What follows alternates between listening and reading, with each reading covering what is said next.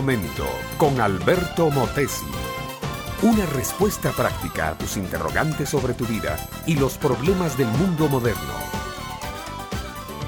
Mayra sentía que la cabeza le iba a estallar. Su marido vivía acosándola una y otra vez. Acusaciones, señalamientos, reclamos y hasta imaginaciones de una vida secreta que Mayra no vivía.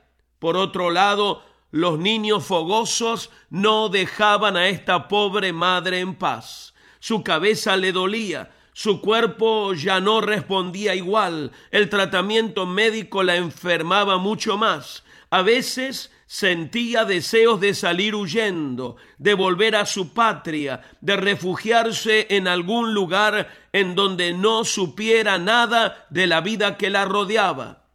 Un día Mayra conoció a una mujer que le estuvo hablando acerca de un lugar donde ella podría recibir sanidad.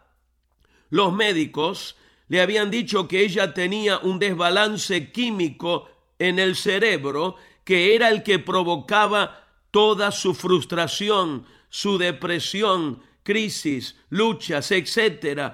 Lo que los médicos no sabían y todavía muchos siguen ignorándolo, es que el sentimiento de culpa es más poderoso que una bacteria o un virus. Los microorganismos entran al cuerpo y pueden salir, pero la culpa que se nos imputa por otros o la culpa que nosotros mismos sabemos que llevamos encima no sale con medicina ni con píldoras. Mayra fue a la iglesia cristiana. Allí aprendió que la sangre de Cristo es suficiente para limpiar todos nuestros pecados.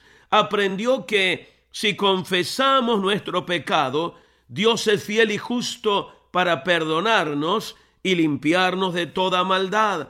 Mayra confesó su pecado, le permitió al Espíritu de Dios hurgar en su pasado y sacar de allí toda la basura que ella misma había permitido se acumulara en su corazón. Todas sus memorias del pasado, derrotas, insultos, rebajas, burlas, pecados escondidos, marcas dejadas por sus padres, fueron traídas a la cruz del Calvario. Mayra oyó la voz de aquel quien dijo un día, Venid a mí todos los que están trabajados y cargados, que yo les haré descansar. Lleven mi yugo sobre ustedes, pues mi carga es liviana.